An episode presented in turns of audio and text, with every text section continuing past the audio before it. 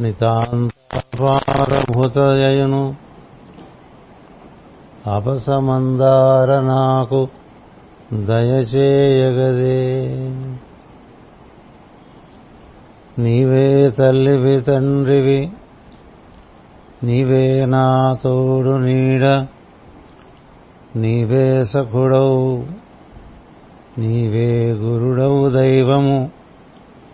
నివేనాపతియుగతియు నిజముగ కృష్ణ. భాగవతము తెలిసి పలుకుట చిత్రంబు సూలికైనను తమ సూలికైన వివిధ జనుల వలన విన్నంత కన్నంత తెలియవచ్చినంత తేటపరతు పలికిడిది భాగవతమట. పలికించు విభుండు రామభద్రుండగడ. నే పలికిన భవహరమగునట. వేరొండు గాథ పలుకగనేలా సహనాభవతు సహనౌ భునక్తు సహ వీర్యం కరవావహై తేజస్వినావధీతమస్తు మా విద్విషావహై ఓం శాంతి శాంతి శాంతి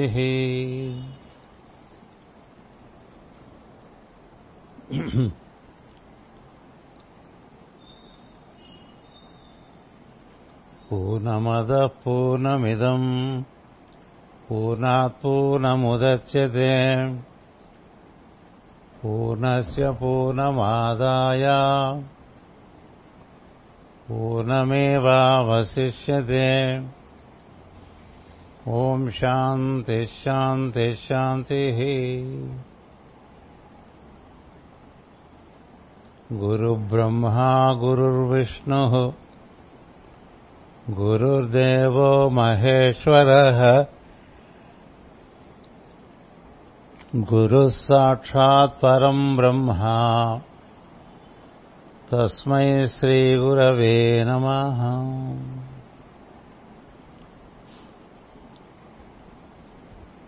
శ్రీమద్ భాగవతము పంచమ స్కంధము సుఖ యోగేంద్రుడు పరీక్ష మహారాజుకు భరతుని కథ తెలుపుతూ ఉన్నాడు. భగవంతుడైన భరతుడు అల్పములు అధికములు అయిన పెక్కు యజ్ఞములను ఆచరించను లెత్తుల మొదలు అహరాత్రముల వరకును గల కాలమును సత్కర్మలకు నరుడు నిర్ణయించుకున్నాను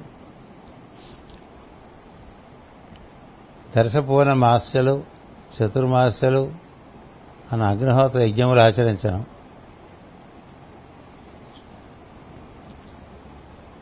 అనగా ఆయా పక్షములను ఆ మాసములను కర్తవ్య ఆచరణమునకు కర్తవ్య ఆచరణము అనే యజ్ఞమునకు కాల నిర్ణయములుగా స్వీకరించను. చతుర్మాస్యలు అనగా నాలుగు మాసములు విభాగమైన మూడు కాలములను కాలములు వాన ఎండాకాలము వానాకాలము చలికాలము అందరూ. అందు వానని బట్టి సంవత్సరములందలి కర్తవ్యం నేర్పరచుకుని నరుడు ఆయుర్దాయం సత్కర్మలతో నింపాను ఇతర అగ్నిహోత్రం అనగా సూర్యుని అగ్నికి వెలుగొందుతున్న మూడు కాలములు. ఇంకా పశుయజ్ఞములు సోమయాగములు వేదోక్త మార్గములను ఆచరించడం. పశుయజ్ఞములనగా పశువులను కృషికర్మకు పాడికని పెంచి పోషించట. సోమయాగం అనగా చంద్రు చంద్రుని గమనమును బట్టి కర్తవ్యమును నిర్ణయించుకుంట ఈ యజ్ఞములనయో వేదోక్త కర్మలుగా ప్రకృతి ధర్మములను చెప్పబడినట్లు కనిపిస్తున్నవని అర్థము. ఈ మొత్తం యజ్ఞం పురుషోత్తమునకు సమర్పణముగా చేశాము నరుడు తన దినచర్యను భగవదర్పణముగా చేసి జీవించి జీవించడం నేర్చాను యజ్ఞములు అందరి మంత్రములు వారిని ఉచ్చరించు దేవతలు విష్ణుమూర్తి అవయవములుగా భావించాను ఇట్లా ప్రతిదినము శ్రద్ధతో కర్మాచరణం చేస్తూ భరతుడు రాజ్యమును పాలించను అని.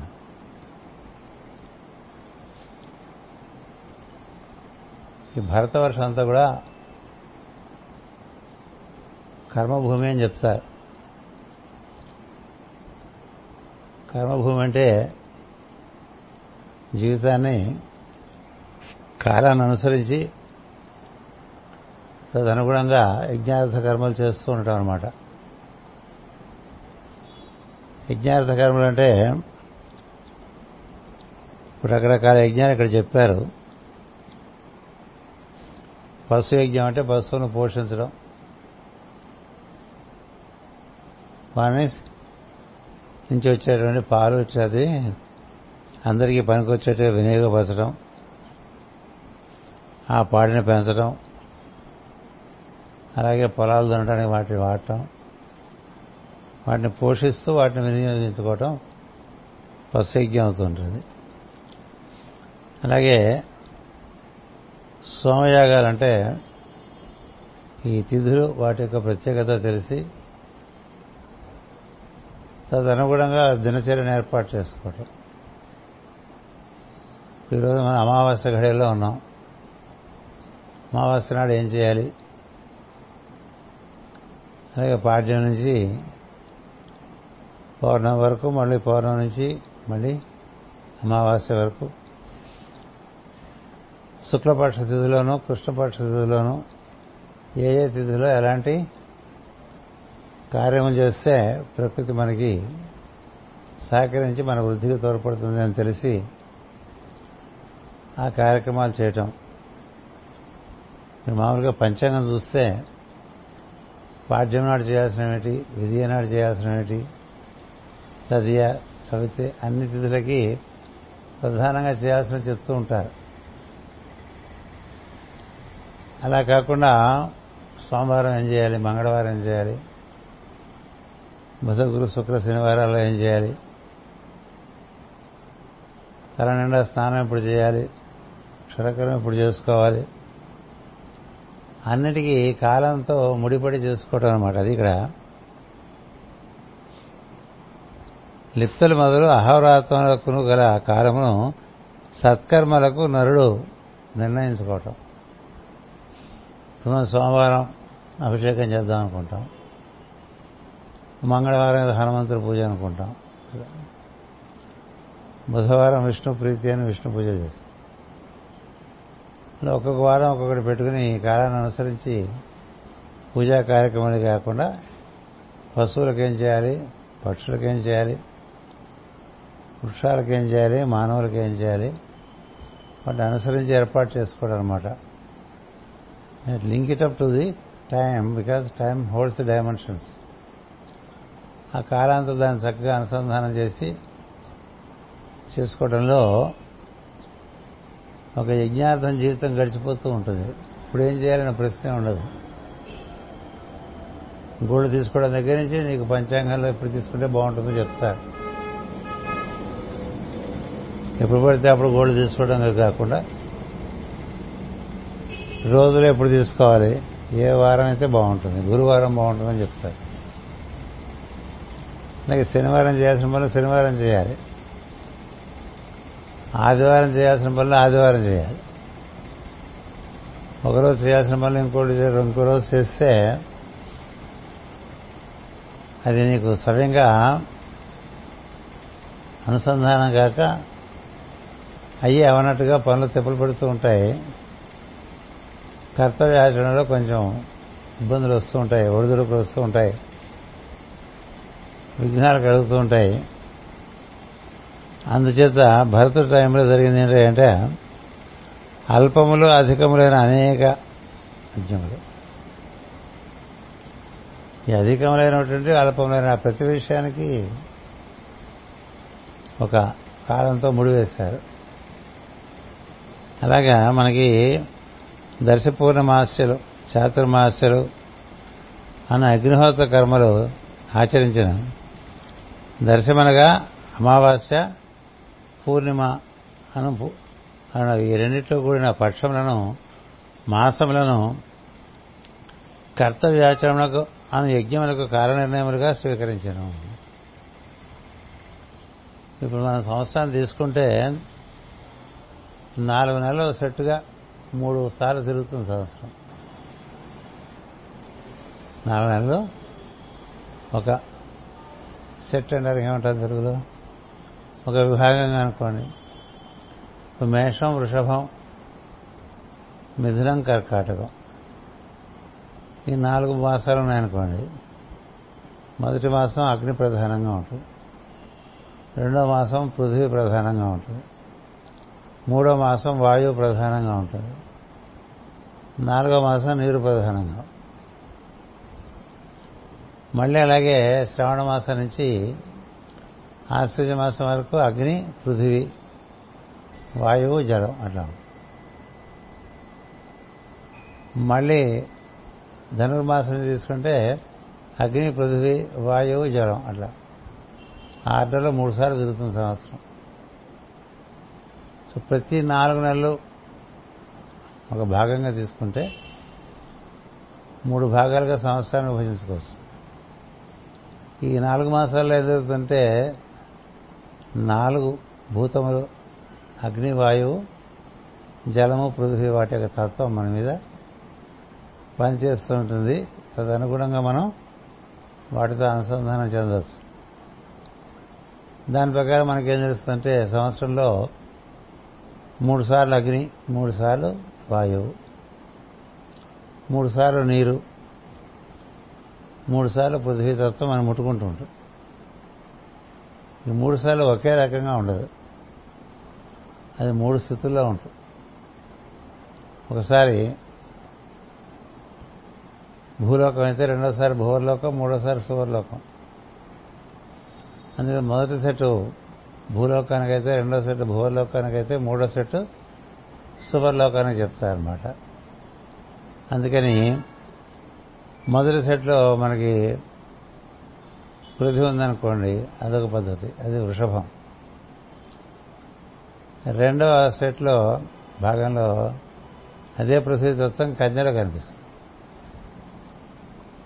మూడోసారి మకరంలో కనిపిస్తుంది. పృథ్వీతత్వం వృషభంలోనూ ఉంది కన్యలోనూ ఉంది మకరంలోనూ ఉంది. మొదటిది బాగా భూతత్వంగా ఉంటే రెండవది భూవతత్వం అయితే మకర మాసంలో పొద్దునే సువర్తత్వం అంటారు. అట్లా అట్లాగే నీరు తీసుకుంటే కర్కాటకం మొట్టమొదటిగా వస్తుంది నీటి. మధ్యస్థంగా వృశ్చికం వస్తుంది చిట్ట చివరికి మీనం వస్తుంది. వాటి యొక్క శ్రేణులు కూడా దాన్ని బట్టి ఉంటాయి ఆ నీరు యొక్క తత్వం. ఈ తెలిసి నాలుగు నాలుగు నెలలు ఒక మా ఒక దీక్షగా నిర్వర్తించడానికి చాతుర్మాస దీక్ష అంటారు. చాతుర్మాస దీక్ష అంటే ఏదో వర్షాకాలం చేసేది కాదు. అప్పుడు ఎలాగో చేస్తే వాళ్ళు చేస్తున్నారు ఇంకాను. ప్రతి నాలుగు నెలలు ఒక దీక్ష.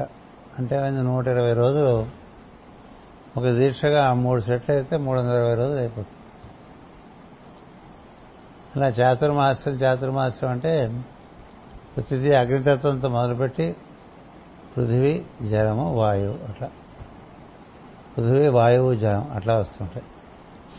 ఇలా చివరి నాలుగు నెలలు ఉంటాయి చివరి సెట్ నాలుగు.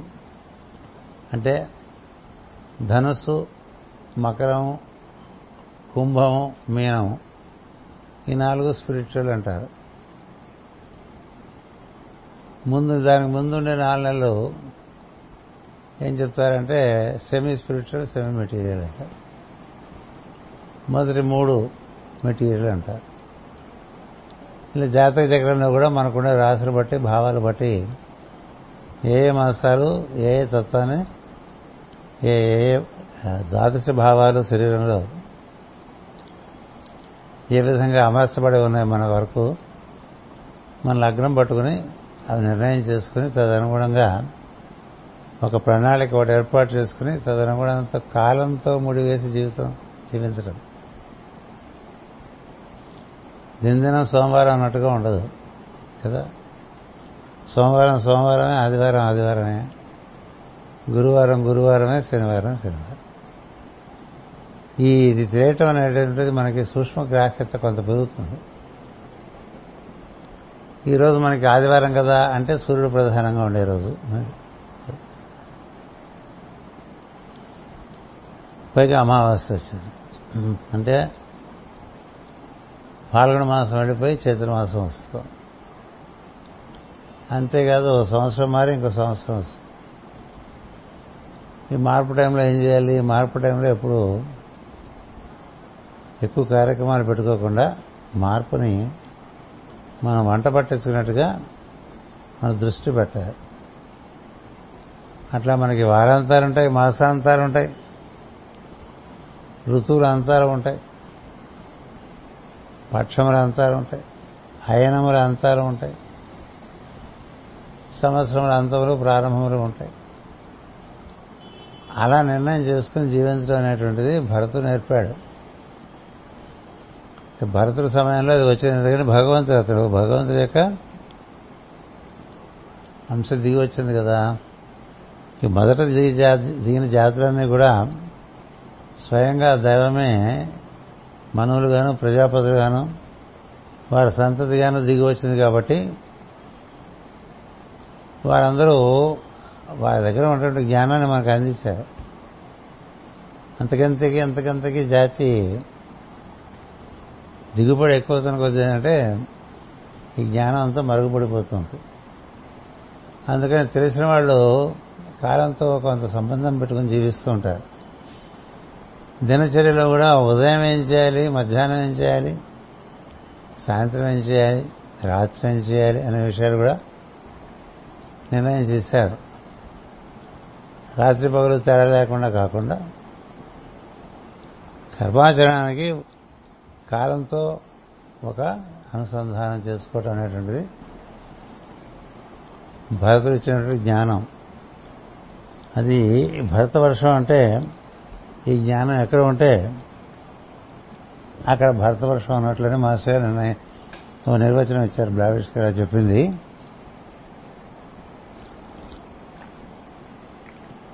కేవలం భారతదేశాన్ని కాదు ఈ విధమైన జ్ఞానం ఎక్కడ మానవ జాతిలో వర్ధలుతూ ఉంటుందో అదంతా భరతవర్షమే అన్నారు. అది వర్ధలేని చోట ఇతర వర్షాలు పేర్లేవో చెప్తారు. అందుచేత మనకి జ్ఞానానికి కాలానికి చాలా ముడి ఉంది. కాలజ్ఞానం అనేటువంటిది జ్ఞానానికి పరిపూర్ణత. కాలజ్ఞానం దానికి భగవంతుని యొక్క దర్శనం బాగా పరిపూర్ణంగా ఉన్నవాడికే కాలజ్ఞానం ఉంటుంది. ఇతరమైనటువంటి జ్ఞానములు రకరకములుగా శాస్త్రం తెలిసినప్పటికీ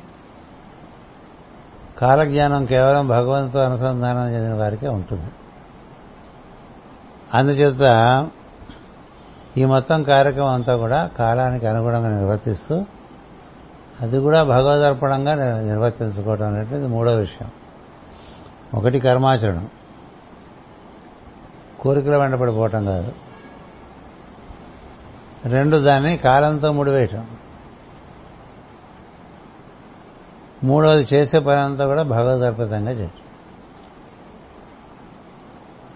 ఈ విధంగా జీవించే విధానం తను చక్కగా పరిశుద్ధమైన చిత్తంతో ఆచరించాడు అని చెప్తున్నారు ఇక్కడ.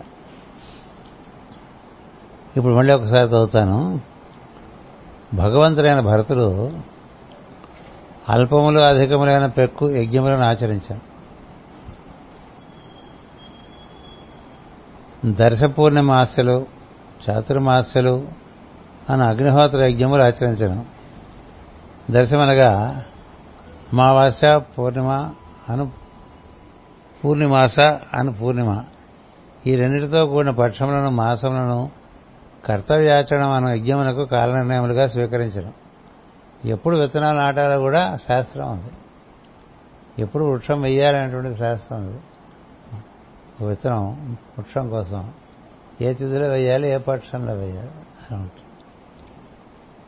ఈ రెండింటితో కూడిన పక్షములను మాసములను కర్తవ్యాచరణ మన యజ్ఞములకు కారణనిర్ణయములుగా స్వీకరించను.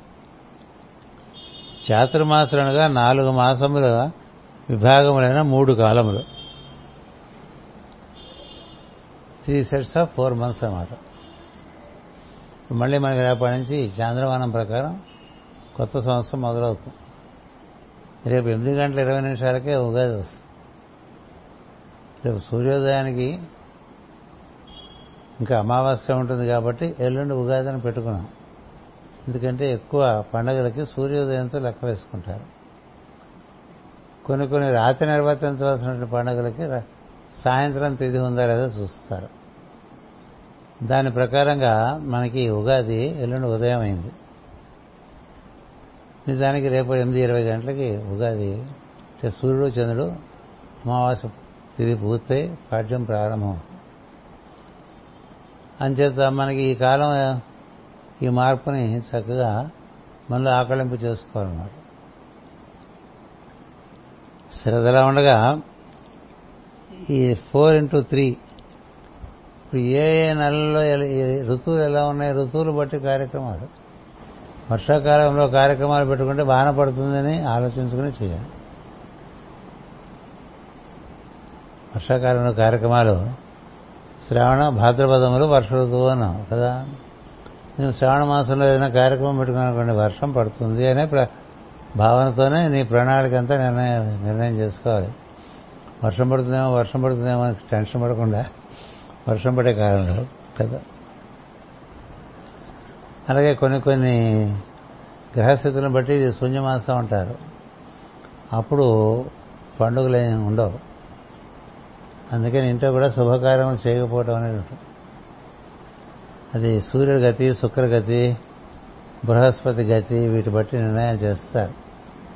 ఇవి ఎక్కువ భాగం మనం ఒక పంచాంగం తీసుకుని చక్కగా అవగాహన చేసుకోవడం మొదలు పెడితే చాలా విషయాలు మనకే తెలుస్తూ ఉంటే తదనుగుణంగా మనం మార్చుకుంటూ ఉండొచ్చు. ఇప్పుడు ఆయుర్వేదం ప్రకారం ఆరోగ్యం బాగుండాలని దానికి ఒక దినచర్య ఇస్తాడు. అట్లాగే ఈ ప్రకృతితో అనుసంధానం చెంది దైవాన్ని అనుభూతి పొందటానికి కాలంతో మనం ఏ విధంగా కట్టుబాటు చేసుకోవాలి అనేటువంటి విషయాలు అది సామాన్యమైన జ్ఞానం కాదు అది. అది ప్రస్తుతం మానవ జాతులు చాలా తక్కువగా ఉంది. అంచేత దాన్ని తెలుసుకునే ప్రయత్నం చేస్తున్నారు ఆ పక్క. పూర్తిగా ఎవరికి తెలియదు. కానీ ప్రయత్నంలో తప్పులేదు ఇలా జీవిస్తూ కర్తవ్యాలు నిర్వర్తిస్తూ సమర్పణ బుద్ధితో జీవించండి అని చెప్పారు. పశుయజ్ఞములనగా సోమయాగములు వేదోక్తముల పశు పశుయజ్ఞములు. ఆచరించిన పశువులనగా పశువులను కృషికర్మకు వాడుకని పెంచి పోషించుట సోమయానగా మనగా చంద్రుని గమనమును బట్టి కర్తవ్యాలను నిర్వహించుట. ఈ యజ్ఞములన్నీ వేదోక్త కర్మలు అనగా ప్రకృతి ధర్మములను చెప్పబడినట్లు కనిపించున్నవని అర్థం కాబట్టి ఈ విధంగా చేశాడు. అది పెద్ద కంట్రిబ్యూషన్ భరతుడు సృష్టిలో. మిక్కిలి పరిశుద్ధమైన చిత్తముతో కర్మసిద్ధి కల్పించి భరతుడు రాజ్యమును పాలించను అన్నాడు. ఏ పని చేసినా పరిశుద్ధమైన చిత్తం ఉండాలి. పరిశుద్ధమైన చిత్తమే మనసులో భావం ముఖం నుండి వచ్చేటి వాక్కు చేసే పని. మూడు ఒకే రకంగా ఉంటే అది పరిశుద్ధి ఉంటుంది. అలా లేకపోతే పరిశుద్ధి ఉండదు. లోపల ఒక భావం బయటకు ఒక మాట ఇంకో రకమైన చేత మామూలుగా మనుషులో వాళ్ళలోనూ ఘర్షణ కల్పిస్తుంది. ఎదుటి వాళ్ళకి ఘర్షణ కలిగిస్తూ ఉంటుంది. మానవ జాతిలో ఎక్కువ భాగం ఘర్షణలను జీవిస్తుంటుంది ఎందుచేతంటే తమ ఎందు ఈ త్రికరణ శుద్ధి లేకపోవటం చేత అందుకని కర్మ ఈ త్రికరణ శుద్ధితో నిర్వర్తించడం అనేది నిర్వర్తించి చూపించాడు.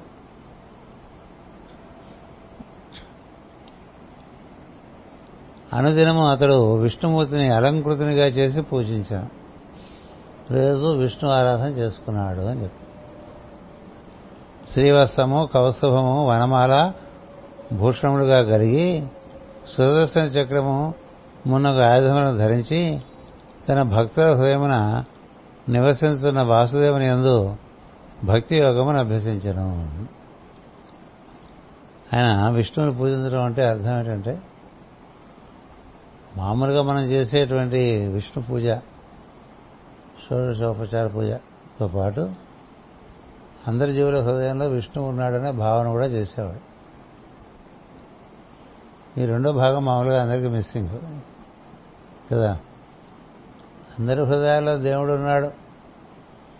అనేటువంటి భావన ఒకటి నిరంతరం సాగుతుండగా ప్రత్యేకంగా ప్రాతకాలంలో ఒక పూజ భగవంతుని ఆయా ఆభరణాలతో కూడినవాడిని పూజ చేసేవాడు. ఇవి చెప్పారు ప్రత్యేకంగా? శ్రీవత్సము అనుకునేటువంటి పుట్టుమత్సం అది అమ్మవారి చోటు శ్రీవత్సము. దానికి ప్రతిముఖంగా ఛాతీలో ఇటుపక్క ఇతర పక్క కౌస్తుభం. అది జీవుల స్థానం. శ్రీవత్సము కౌస్తుభము. వనమాల. వనమాల అంటే తులసి అవక్కలేదు వనంలో పెరిగే పెరిగేటువంటి పుష్పముల మాలైన వనమాల అంటారు క్రమంగా కొన్ని భూషణాలు కొన్ని ఆభరణాలు కలిగి సుదర్శన చక్రము అది ఉండాలి. మున్నగ ఆయుధములు ధరించి తన భక్తుల హృదయమును నివసిస్తున్న వాసుదేవుని ఎందు భక్తి యోగమును అభ్యసించను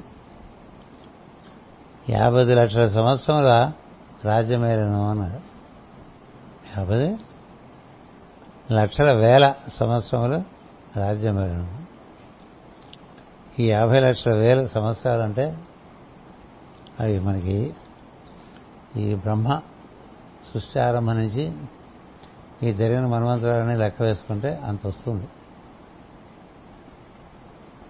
మన్వంతరాలని లెక్క వేసుకుంటే మనకి secret డాక్టర్లో madam Blavatsky how old is humanity అని కొన్ని పేజీలు రాసింది. అందులో ఈ లెక్కలనే ఉంటాయి.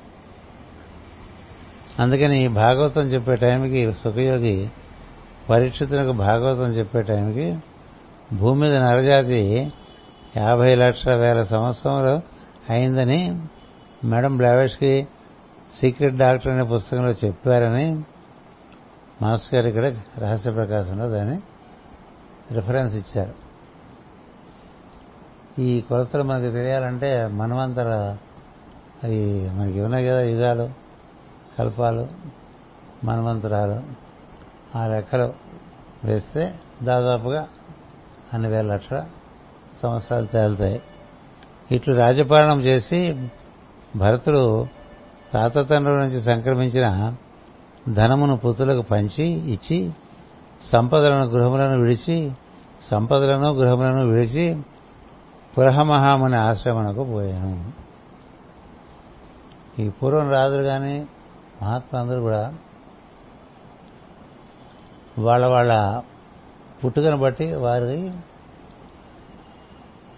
ఏమంటాం? స్వధర్మాన్ని ఆచరించి గృహస్థాశ్రమాన్ని స్వీకరించి కుటుంబాన్ని పోషించి వాళ్ళకి దారి చూపించి అందులో భాగంగానే సంఘాన్ని సేవ చేసి సంఘరుణం తీసుకుని అటుపైన చివరికి వానప్రస్థానం వెళ్ళిపోతూ ఉండేవాడు.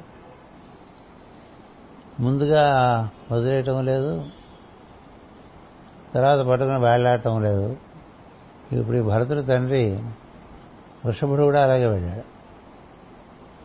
ఆయన వాక్కును ఎలా నిర్వర్తించుకోవాలో ఏ విధంగా జీవితాన్ని చక్కగా నిర్వర్తించుకోవచ్చో మనసు ఇంద్రియాలు శరీరాన్ని వినియోగించుకుని ఎక్కడా చిక్కుపడకుండా జీవితాన్ని తన దారిన తరగతి తిరిగి మళ్ళీ ఏ విధంగా పరంధామం చేరవచ్చో ఆయన చూపించాడు.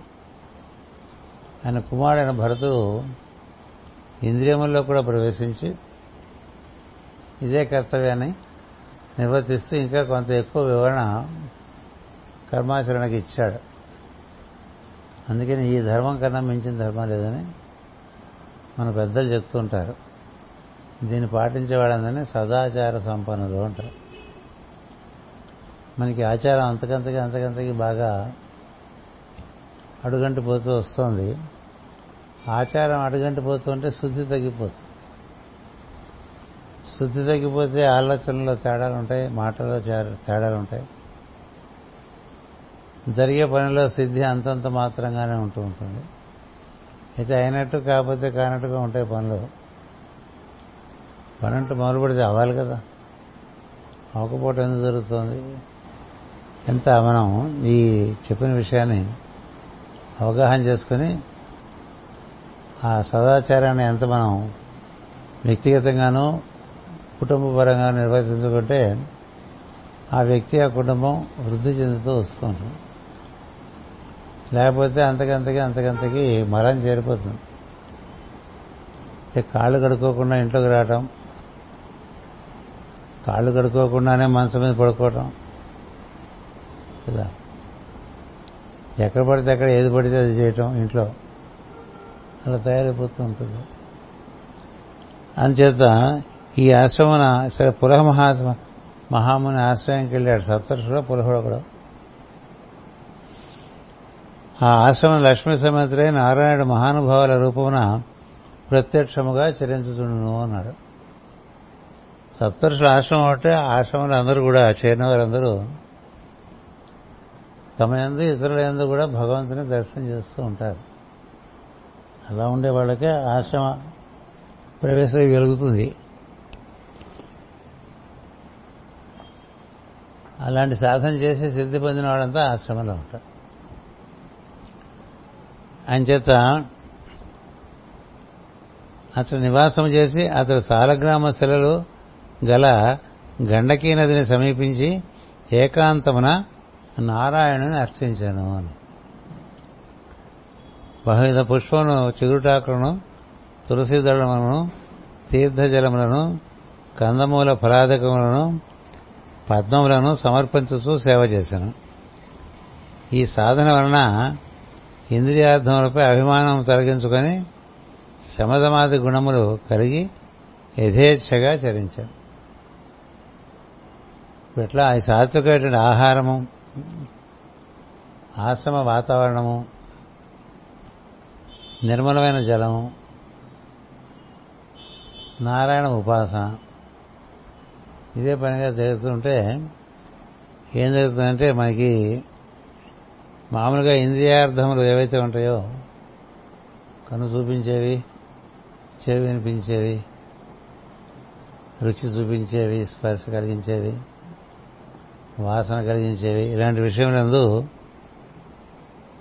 అభిమానం అంటే వాటి చేత ఆకర్షింపబడి లొంగిపోయే స్థితి కాకుండా వాటిని ఎందు తనకి ఒక రకమైనటువంటి దమము అంటే నిగ్రహించగలిగినటువంటి శక్తిని పొంది యథేచ్ఛగా ఆశ్రమంలో విహరిస్తూ ఉన్నాడు భరతుడు. సేవయందు భక్తి భాగం ధ్యానింపగా హృదయమందుల అహంకారము అను ముడి ఆనందానుభవముతో విప్పబడను.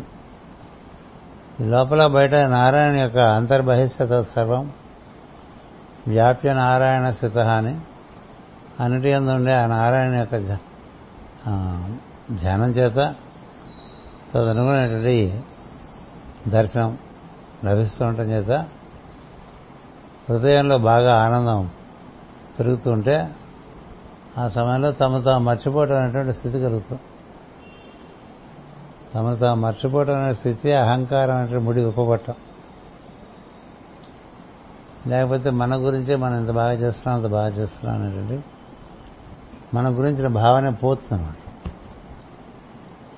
భగవద్ ఆరాధనలో తాను బాగా నిమగ్నుడై ఆనందానుభూతి పొందుతూ ఉంటే తను తాను మరచిన స్థితి వస్తుంది. అది భక్తి మార్గంలోనే వస్తుంది జ్ఞాన మార్గంలోనే వస్తుంది. ధ్యాన మార్గంలో కూడా వస్తుంది. అందుచేత దానివల్ల ఆయనకి క్రమంగా తన గురించిన భావానికి పూర్తిగా మార్పుకొచ్చేసింది భగవంతుని గురించిన భావన నేను అతడు పులకించి ఆనంద భాషములతో నిండిన కన్నుడు గలవాడై భక్తి యోగమునకు ఫలమైన అనుభవమును పొందను. అమృతపు కోనటిలో స్నానము చేసినట్లు అనిపించాను.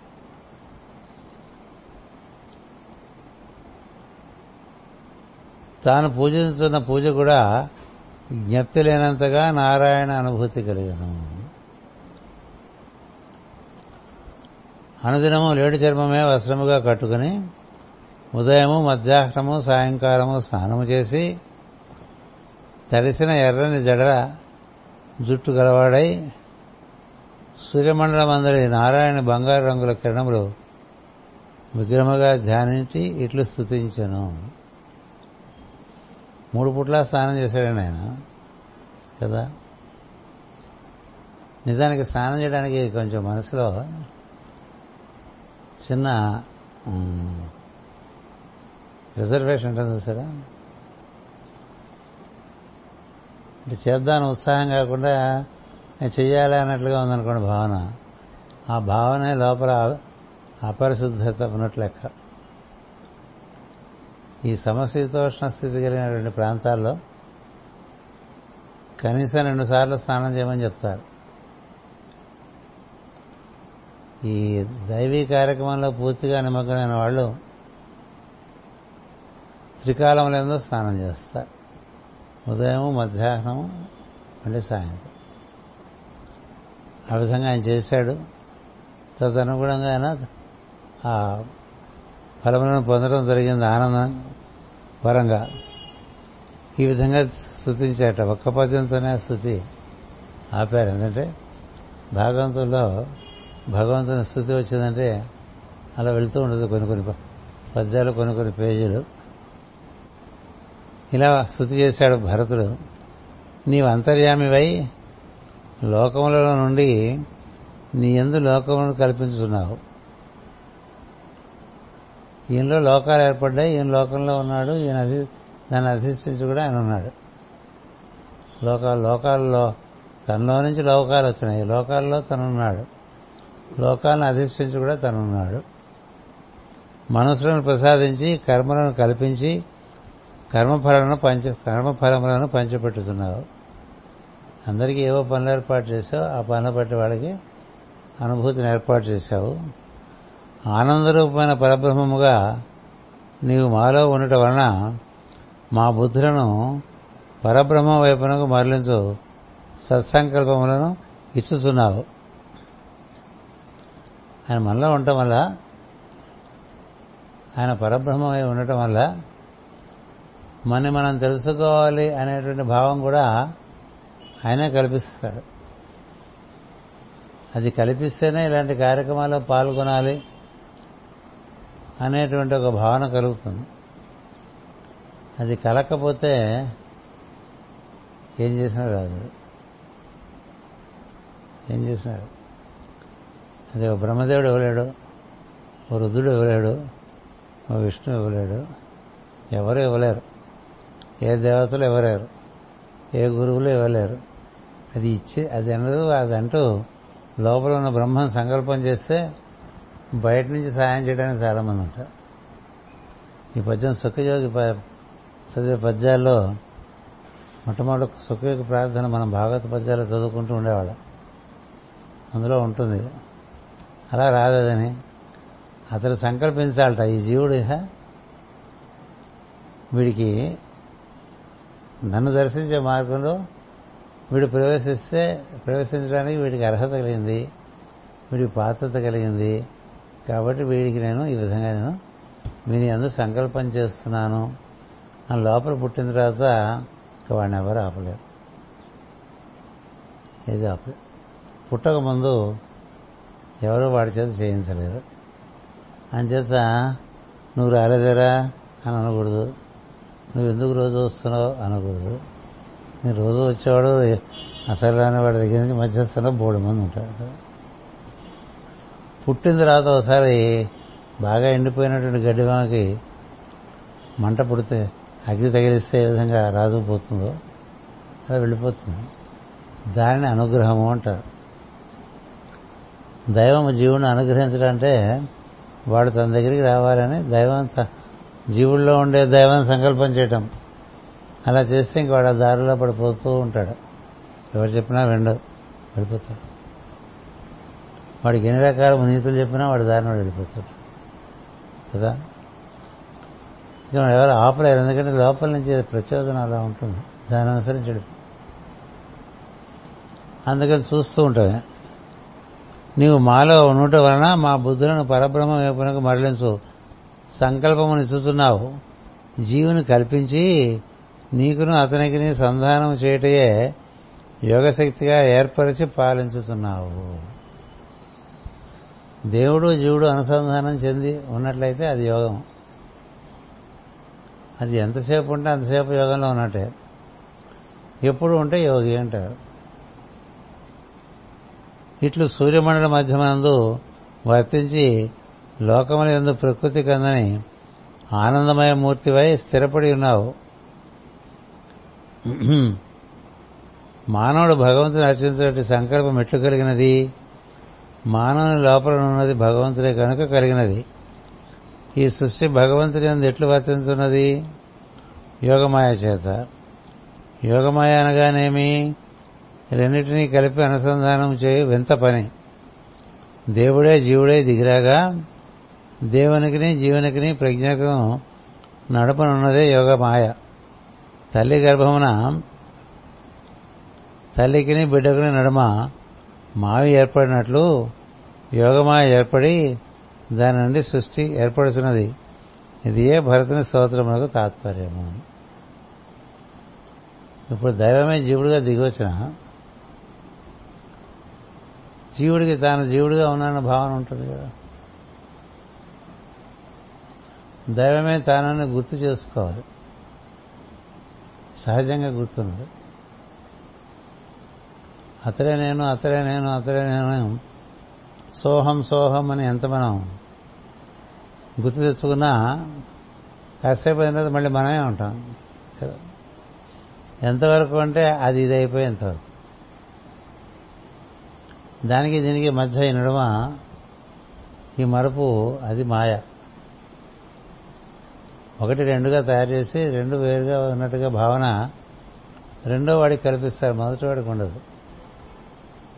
యోగమాయ దైవానికి ఉండదు దైవానికి జీవుడికి మధ్య మన యోగమాయ ప్రభావం జీవుడి మీద ఉంటుంది దైవం మీద అంచేత జీవుడు తాను వేరే ఉన్నాను అనుకుంటూ ఉంటాడు. తాను వేరే ఉన్నా అనుకుంటాడు. అసలు దైవం ఎక్కడున్నాడు అంటూ ఉంటాడు. తను ఉండటమే దైవం ఉండటం. దైవాన్ని ఎందుకు ప్రార్థన చేయాలంటూ ఉంటాడు. దైవాన్ని ఎందుకు స్థుతించాలంటూ ఉంటాడు. స్థుతిస్తే మా స్థుతిస్తేనే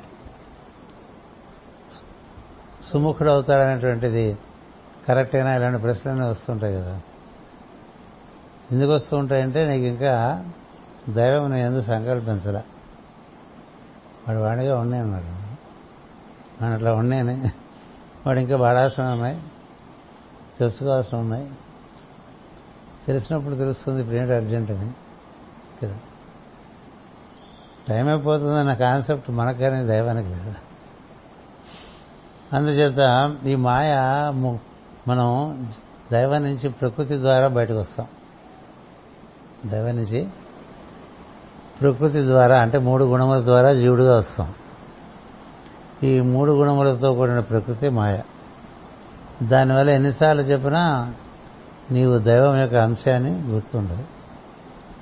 ఇప్పుడు ఈయన ఆరాధన చేసి చేసి చేసి చేసి తను తను తాను మరిచిన స్థితిలోకి వెళ్ళినప్పుడు అతడే తానని తెలియటం వల్ల ఇది నువ్వు కల్పించావు ఇది మాయ జీవుల కోసం. అంచేత అలా కల్పించి వాళ్ళ చేత వాళ్ళకి పనులు పెట్టావు. ఆ పనులలో వాళ్ళకి అనుభూతి పెట్టావు. ఆ ఫలసిద్ధిలో వాళ్ళకి ఆనందం పెట్టావు. ఇవన్నీ నువ్వు ఆనందం కోసం చేస్తున్నటువంటిది. ఇదంతా ఆనందం అని తెలియటానికి కూడా చాలా పరిపక్వత ఉంటే తప్ప ఆనందం అని తెలియదు. కదా? ఈ విధంగా నువ్వు అన్ని చేస్తున్నావు అని చెప్పి భగవంతుని భరతుడు స్థుతి చేశాడు. అలా జీవిస్తున్న వాడికి ఒక సన్నివేశం వచ్చింది. ఒకనాడు మహానది ఎందు భరతుడు స్నానం చేసి మూడు ముహూర్తుల కాలము నీటిలో నిలబడి ప్రణవం ఉచ్చరించాను. నిండు చూరాలకు జింక ఒకటి దప్పికతో నీరు త్రావుటకు అసగటికి వచ్చాను. నీరు త్రాగుతుండగా ఆ సమీపంలో ఒక సింహం పెద్దగా గర్జించాను. భయంకరమైన ఆ గర్జనకు బెది- గర్జనకు బెదిరి సూరాలకు జింక కంగారు పడి చెంగున మీదికి ఎగిరాను. దానికి కలిగిన భీతిచే గర్భం నుండి జింక పిల్ల జారి నదిలో పడను.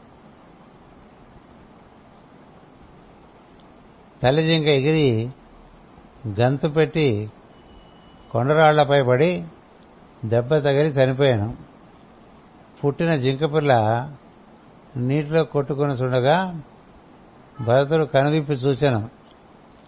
ఆ తల్లి లేని పిల్లకే జాలిపడి అతడు దానిని ఆశ్రమనకు కొని వచ్చాను అది బ్రతికెను. దానిని అతడు ప్రీతితో బుజ్జగించుతూ పోషించడం ఆరంభించాను. దానితో మిగిలిన జంతువుల బారి పడకుండా రక్షించడం కూడా చేయవలసి వచ్చాను. ఆశ్రమంలోనూ అరణ్యంలోనూ బోల్డ్ జంకలు ఉంటాయి వాటి దాన్ని బతుకుతూనే ఉంటాయి కదా. మనం చిన్నప్పటి నుంచి పెంచి పోషించడం చేత దాని సెక్యూరిటీ ఎక్కువైపోయి భయం ఎక్కువైపోతుంది. మిగతా జింకలతో కూడా కలవదు అది కదా. అందుకని దాన్ని నేనే పోషించాల్సి వచ్చింది. రక్షించవలసి వచ్చాను చనువు ఏర్పడి దానిని ఇమిరి నెమిరి నిమిరి బుజ్జగించుతూ దానికి తృప్తి కలిగినట్లు ప్రవర్తించడం ప్రారంభించాను. ఈ ధ్యాస పడి నిష్ట సడలను. అష్టాంగ యోగాభ్యాసము మందగించాను. విష్ణు పూజేంద్ర విభాగము ఒక్కొక్కటి కొన్ని దళ కొన్ని దినములకు నిర్లక్ష్యము చేయబడను. ముందు లేడి సంగతి చూసి మనం సంగతి చూసుకో ఈ జింక పిల్ల చూ పని పని చూసేదా మనం చూసుకోవాలి. అందుకని మన రొటీన్ ఇప్పుడు జింక పిల్ల రొటీన్ బట్టి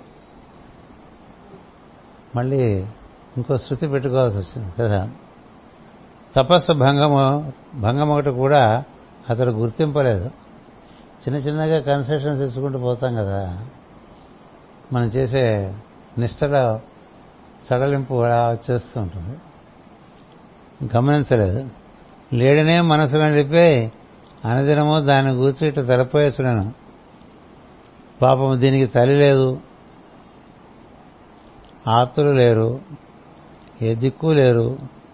కనుకనే నేను దీన్ని నేను దీన్ని తెచ్చి తిని. ఇది నా ఆయన ఎంతో ప్రేమ కలిగి విడవక నన్ను అంటి పెట్టుకుని తిరుగుతున్నది. దీన్ని విడుచుట తప్పు. చేతనంత వరకు దీనిని రక్షించి పోషించను. ఇప్పుడేమైందంటే ఈయనకి తనది కానిది ఒకటి ఒక కర్తవ్యంగా ఏర్పరచుకున్నాడు. దాన్ని తెచ్చాడు. దాన్ని పోషించాడు. దాన్ని వదిలేస్తే వనంలో మిగతా జింకలతో కలిసిపోతుంది కదా. ఆ జింకను రక్షించడం మన పనిగా పెట్టుకోవడం వల్ల తను చేసే పనులకి అది అంటారు అట్లాగే మనది కానిపోయిన ఒకటి మనం ఎత్తుకుంటే మనం చేసే పనులు కొన్ని అంతరాయం వస్తుంది అంతరాయం రావడం వల్ల ఏమవుతుందంటే మనకి క్రమంగా మనం నడవలసిన మార్గంలోంచి కొంచెం భయతొలగటం జరుగుతుంది. అందుకని ఇది మన కర్తవ్యమా కాదా? ఇప్పుడు కర్తవ్యం అంటే రక్షించడం కర్తవ్యం. అది కొంత దాని కాళ్ళ మీద అది నిలబడేంత వరకు దాన్ని పోషించడం కదా. ఆ తర్వాత దాని దారి దానికి వదిలేయాలి. ఓ పౌరానైనా ఓ జింకనైనా ఓ కుక్కనైనా ఏదైనా కానివ్వండి. పిల్లలైనా అంతే. వాటి కాళ్ళు వచ్చినది వాటి కాళ్ళ మీద నిలబడేట్టుగా చూసి మన దాన్ని మనం చూసుకోవాలి తప్ప వాటి వెంట పడకూడదు. పిల్లల వెంట. ఇవేమవుతుందంటే మనకి మమకారం చేద్దాం అది మని బాగా మన చుట్టూ తిరుగుతోంది అని అనుకుంటూ మనం దాని చుట్టూ తిరుగుతూ ఉంటాం కదా? నేను కడుమూసి మూసి కూర్చోగానే అది వీపుతో ఇట్లా రాస్తుంది భుజాల దగ్గర. ఆడుకుందాం రమ్మన్నట్టుగా. కదా? అందుకని ఇలా అయిపోయింది దాని పని.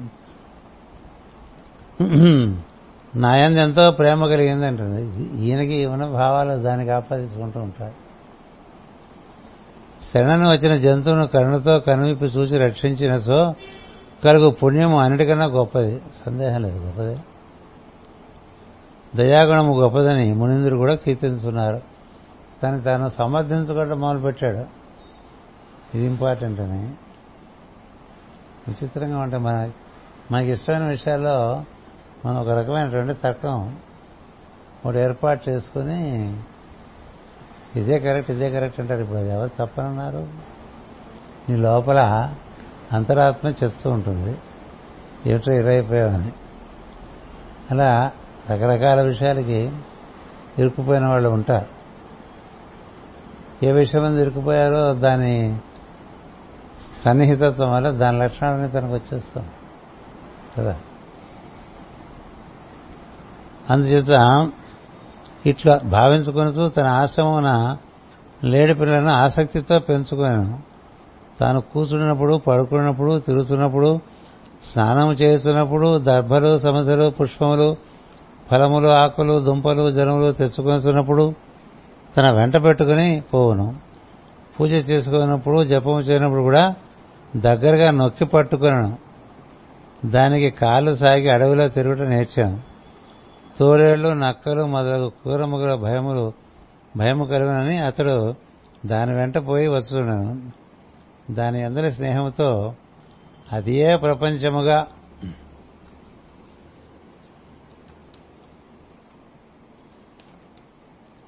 కాలము గడిపాను. కొంతసేపు తలపై కూర్చుని పెట్టుకున్నాను కొంతసేపు మెడపై ఎక్కించుకున్నాను కొంతసేపు గుండెలపై పొరణ పెట్టుకున్నాను చేతితో నిమిరి సంతోషపడుతున్నాను నిత్య వేదోక్త కర్మలు నైమిత్తిక క్రియలు నిర్వర్తించు కూడా జపము ముగిసిన కనులు తెరుచును. జపము ముగిసిన కనులు తెరుచును. దాని వెంక చూచి మరల కనులు మూయించుండను ఒక్కొక్కప్పుడు దాన్ని ఆశీర్వదించి మెచ్చుకుని చూడను.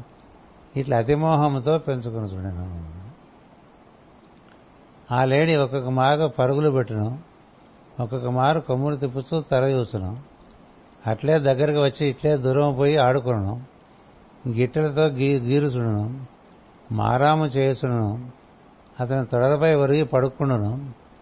చెంగున దూకి అతని భుజం ఎక్కి ఆడుకును ఈ విధముగా క్రీడలు చూపగా అతడు చిత్తమనందు సంతోషించను. ఒకనాడు ఆ లేడీ ఆశ్రమం విడిచి ఎటో పారిపోయాను. అది కనిపింపక భరతుని మనసు శూన్యమయ్యాను. ధనము పోగొట్టుకున్నట్లు దీనుడయ్యాను. దాని ఎడబాటు అగ్నిజ్వాల వలె మనసును మండించాను. అతడు దుఃఖముతో ఇట్లా అంటే ఇంద్రియంలో ఎందు పొందినటువంటి స్వామిత్వం దాన్ని చూడటం అది విని రాయటం ఈయన దాన్ని రా చేతులతో నిమరడం ఆ విధంగా స్పర్శ ఇవన్నీ అలవాటు అయిపోయినాయి కదా. లేకపోతే తోసదు. దాంతో ఆడుకోవటం ఎక్కువైపోయింది. కదా తల్లి తెచ్చిన జింక ఈ దౌర్భాగ్యన అండచేరి ఎటో పోయాను. ఇక ఏమి చేయదును? దీనిని ఎట్లు రక్షింపగలను? అయ్యో ఈ ఆశ్రమాన్ని పుట్టిన గడ్డి పరకలు మేసి బలిసి ఇచ్చినట్టు తిరుగుతుండగా దీని నేసింహం పట్టి చంపలేదు కదా? ఇట్లు పరిపరి విధంగా భావించు భరతుడు జింకపిల్లను కూర్చి ఒక్కొక్క మారు ఒక్కొక్క విధముగా భావించుతున్నాను ఇది క్షేమముగా నుండుగాక. ఎప్పుడు వచ్చి తటాల నన్ను సంతోషపరచడం ఏమి చిత్రమైన నడకలు చిందులు తన గతులతో నన్ను మరలా మిర్పింపజేయను చేయుట ఎన్నడో. ఒక్కొక్క నాడు నేను ధ్యాన సమాధిలో ఉన్నప్పుడు మెల్లగా చేరు కొమ్ముతో గోకుచుండేది అట్టి వినోదం మరలా ఎన్నడు కలుగునో? ఒక్కొక్క నాడు దేవపూజకు గునిగొచ్చిన పదార్థములను త్రుక్కుకునుచూ పోయేది ఒక్కొక్క నాడు వాసన చూస్తూ పోయేది అప్పుడు నేను కోపింపగా కుమారుని వలె దూరముగా పోయి నిలబడుచుండేది. మరల నేనే పిలువగా వచ్చి వెనుక నిలబడుచుండేది. ఆ జింకపిల్ల ఎచ్చట తిరిగినను దాని పాదస్పర్శ ఈ భూమికి తగులుతుడను ఆ స్పర్శతో పవిత్రమైన భూదేవి ఎంత తపస్సు చేసినో? ఇది మన లేడి పిల్ల? స్పెషల్ కదా మనకి. అది చాలా స్పెషల్ అండి. అలాంటి లేడి పిల్ల ఎక్కడ ఉండదు. వింటూ ఉంటాం కదా. ఏమైనా జంతువులు పెంచుకునేవాడని మనం కలిస్తే మనం తప్పక పది నిమిషాలు ఆ జంతువు మిగతా జంతువులకంతా కన్నా ఎంత విశేషం వాళ్ళు చెప్తారు మనం వెనక తప్పదు. దాంతో మనకొంత కర్మక్షాణం అయిపోతుంది వినేస్తే. కదా? అంచేది ఆ జంతువులు అనే దేవుళ్ళని చూసేవాళ్ళు. దత్తాతీయడం కోసం కదా కుక్క వస్తే. ఏదో రకరకాల భావాలు వ్యామోహం చేత పడవచ్చు. అందుకని భూదేవికే ఎంత అదృష్టం అంటే ఆ జింక భూమి అంట అంతవరకు వెళ్ళిపోయాడు భరతుడు. అందువల్లనే స్వర్గమోక్షము స్వర్గము మోక్షము కోరిన నాడు యజ్ఞములు చేయటకు స్థానం ఏర్పరచుకున్నది ఈ భూమి. భగవంతుడైన చంద్రుడు ఈ తల్లి లేని దిక్కులేని జింకపిల్లపై కరుణ వహించి సింహము బాధను తప్పించటకు తన లోకమునకు కొనిపోయి పెంచుకొనుచున్నాడేమో. ఇట్లా అనేక రకాలుగా బాధపడతాడండి. నేను ఇంతకు ముందు నా కొడుకులను విడిచి ఆశ్రమం కొడుకులందరినీ అప్పచె రాజ్యాలు అప్పచెప్పేశాడు రాజ్యమే అప్పచెప్పేశాడు సంపదలందరినీ అప్పచెప్పేశాడు. అప్పుడు ఇంత పడలేదు కండి మోహం. ఎంత విచిత్రం ఇంతకుముందు నా కొడుకులను పిలిచి ఆశ్రమంలోకి వచ్చి తిని ఆ వియోగం చేత చంద్రకిరణములను చూడకుంటుని ఇచ్చటికి వచ్చిన వెనుక చంద్రకిరణములన్న సంతోషకరమైన శరీర స్పర్శను ఈ జింకపిల్ల కలుగజేసినది. ఇప్పుడు ఇదే చంద్రకిరణం కన్నా ఎక్కువ వియోగ తాపము కలుగు చేస్తున్నది ఇట్లా అనేక విధములుగా జింకపై కోరికలు పెంచుకుని పూర్వకర్మ వశమున అతడు భగవదారాధన నుండి పెడమగమయ్యను యోగభ్రష్టుడై చరించను. ఇతరములైన జింక పిల్లలు కనిపించడం వల్ల అతనికి మోహం ఎక్కువగుతున్నాను పరీక్షిత్ ప్రభు సూచితివా పూర్వమతడు మోక్షమునకు విఘ్నములు అనుకుని విడిచిపెట్టాలని పుత్రాదులను విడిచిపెట్టి తపస్సు అయ్యాను. ఇతర ఏడిపిల్ల పోషణమున రక్షణమున బుజ్జగింపు వలన కలిగిన సంగముతో యుగభ్రష్టుడయ్యను. తనకు రక్షణ ప్రదేశమైన ఎలుక కనమనుకొని ఎలుక అతడి పాము పుట్టలో నోరు తెరుచుకుని పడుకున్న పాము నోట్లోనికి సూటిగా పరిగెత్తినట్లయ్యాను. ఎంతటి వానికైనా కాల ప్రభావం దాటరాదు. పరమ మునులకైనా కర్మలు తొలగవనగా ఇక ఇతరులు ఎంతవారు? ఇలా ఒక కర్మ అని ఆవరించు. భరతుడు జంకిపిల్లకై తాపం పొందుతుండగా ఒకనాడు అది తిరిగి తిరిగి తన దగ్గరకు వచ్చాను. అతడు దాన్ని చూసి సంతోషపడుతున్నాను తన తుద్దిగడియలో అతడు మిక్కిలి ప్రేమతో కొడుకు వంక చూస్తున్నట్లు ఆసక్తి కలిగి దాని వంక చూసుచూ దానిపై మనసు నిలిపి చనిపోయాను.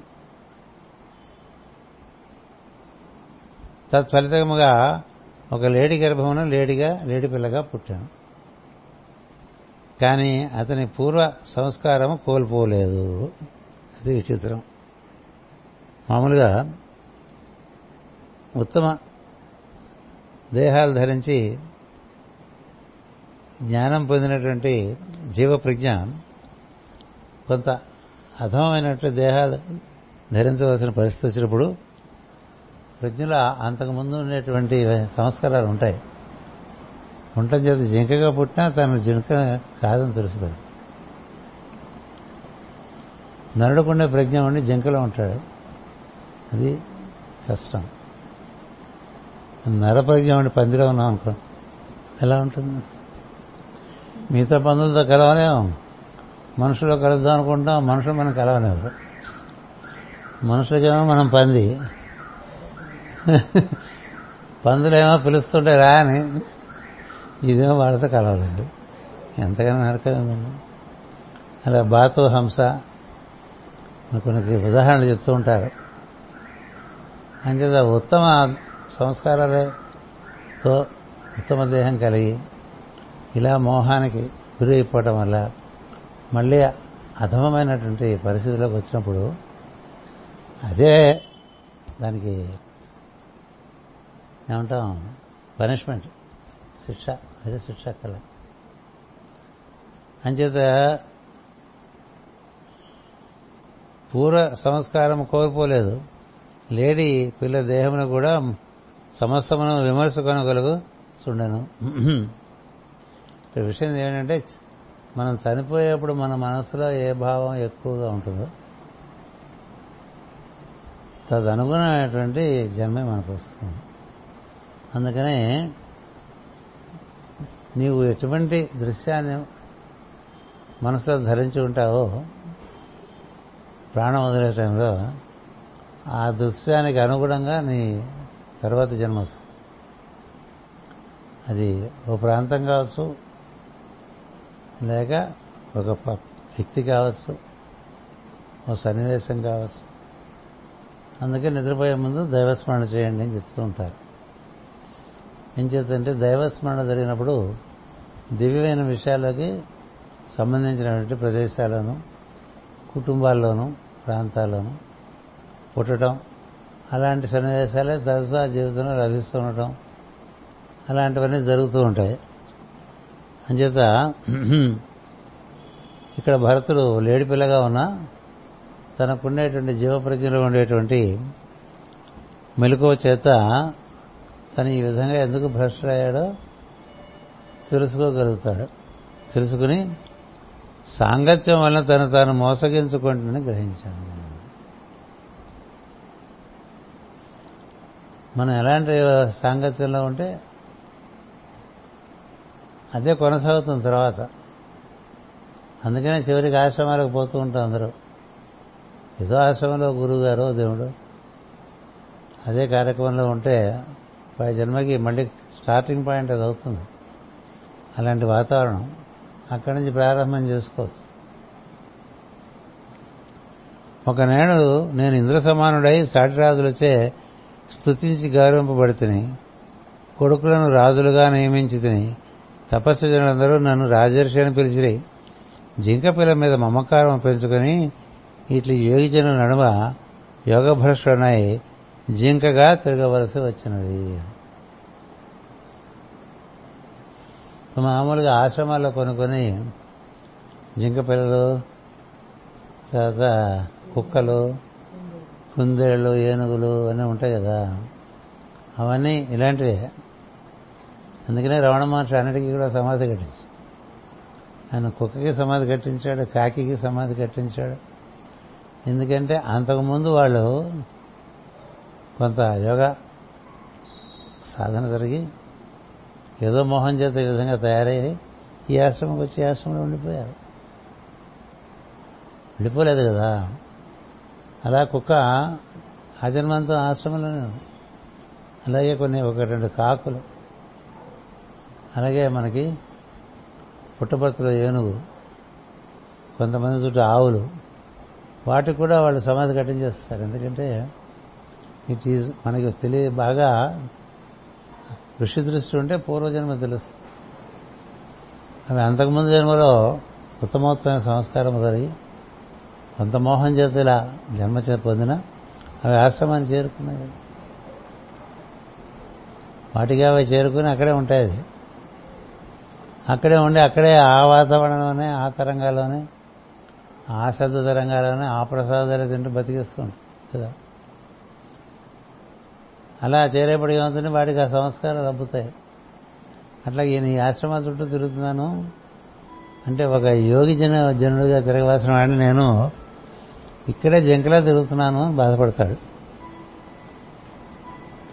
అంతర్యాయమైన శ్రీహరిని గూర్చి వినుట ధ్యానించుట స్థుతించుట ఆరాధించుట అతని ధర్మమును అనుసరించుట అతని కొరకు యోగాభ్యాసము చేయుట సిద్ధించిన నాకు పరిపూర్ణమైన నిర్విఘ్నమైన స్థితి అనుభవించిన నాకు లేడిపిల్ల మీద మమకారము యోగభ్రష్టత ప్రాప్తించను. మోక్షమునకు దూరమైతే అని నిస్పృహ చెందుతూ కర్తవ్యమును విమర్శించుతూ నిర్ణయ విమర్శించుకొని నిర్ణయించను. తల్లిని విడిచిపెట్టి నా పెట్టి పరమ ప్రశాంతులైన మునిగణముల సద్గోష్ఠిగా చోటికి పోవాలని సంకల్పించను. మధ్య చెట్ల నడుమ ఏర్పడిన దివ్యక్షేత్రమైన ఒక గ్రామమునకు పోయి ఆ ప్రదేశమును గుర్తుపట్టి గుర్తుపట్టను. అతడి నుండి పురస్థాశ్రమునకు పులహాశ్రమునకు యాత్ర బయలుదేరి కాలాంజన పర్వతము దారిలో ప్రయాణము చేసి గమ్యస్థానము చేరుకును. అతడనే స్థిరపడి తన ఈ జింక శరీరం విడిచినట్టు కాలమునకై వేచి ఉండను. సంగము విడిచి ఏకాంత సాధన చేసి ఎండిన ఆకులు గడ్డి దుబ్బు మొక్కలు ఆహారముగా స్వీకరించను. తన లేడి జన్మకు కారణమైన ఆ నదిలోని జలములలోనే దేహమును విడుచు సమయమునకై విడుచు సమయమునకై వేచి ఉండవలని నిర్ణయించుకొని ఆ పుణ్యనదీ జలములలో నిరంతరము క్షాళనమైన శరీరము గలవాడై తుదకా దేహము విడచను. ఆ విధంగా అంటే మనకి దీంట్లో ఒక ఆనందించవలసిన విషయం ఏంటంటే మనం దేహం విడిచే సమయానికి మనకి ఎలాంటి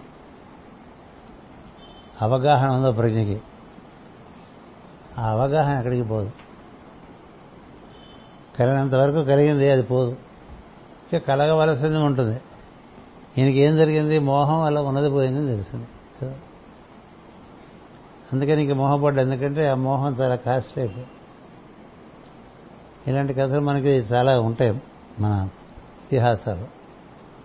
స్త్రీ వ్యామోహంలో పడి దెబ్బతిన్నవాడు పురుషుని వ్యామోహంలో పడి దెబ్బతిన్న స్త్రీ అలాగే ధన వ్యామోహము కీర్తి వ్యామోహము పదవీ వ్యామోహము రకరకాల వ్యామోహాలకు లోనయ్యి అంతకన్నా ఉత్తమ సంస్కారములు ఉండి కూడా ఆ తర్వాత దెబ్బతిన్న వాళ్ళు ఉంటారు. వాళ్ళు మరలా ఇలాంటి పొరపాటు జరగకూడదని ప్రయత్నం. అందుకని ఈయన జింక వలె ఉన్న తన యొక్క పూర్వజన్మ స్మృతి తనకి మిగిలి ఉండటం చేత మళ్ళీ ఒక ముని ఏ విధంగా జీవిస్తాడో ఆ విధంగానే జింకలా ఉంటూ జీవిస్తూ ఆ నదీ ప్రాంతంలోనే ఉన్నాడు ఆశ్రమ ప్రాంతంలోనే. ఎందుకంటే ఆ స్పృహతో మన దేహం విడిస్తే ఆయా ప్రాంతాలకు మళ్ళీ దేహం తీసుకోవడానికి ప్రజ్ఞ అక్కడికే చేరుతుంది. ఎక్కడో పుట్టినా అక్కడ చేరుస్తుంది ఆ విధంగా ఉంది కదా అది మనకి పూర్వ భరతుని యొక్క పూర్వజన్మం. పూర్వజన్మం. మళ్ళీ భరతుడు పునర్జన్మం. భరతుడు ప్రియవ్రతుని సంతతిలో వచ్చినటువంటి మనుపుత్రుడు. దాదాపు మోక్షస్థితి పొందినటువంటి వాడు. ఈ జింక వ్యామోహానికి లోనై జింకై మళ్ళీ ఇప్పుడు పునర్జన్మం కలుగుతుంది. అతడు ఒక బ్రాహ్మణుడికి పుత్రుడై పుడతాడు. ఆ కథ పై ఆదివారం చదువుకుందాం. స్వస్తి ప్రజాభ్య పరిపాలయంతాం. న్యాయేన మార్గేణ మహిమహేషా. గోబ్రాహ్మణేభ్య శుభమస్తు నిత్యం. లోకా సమస్త సుఖినో భవంతు. లోకా సమస్త సుఖినో భవంతు. లోకా సమస్త సుఖినో భవంతు. ఓం శాంతి శాంతి శాంతి.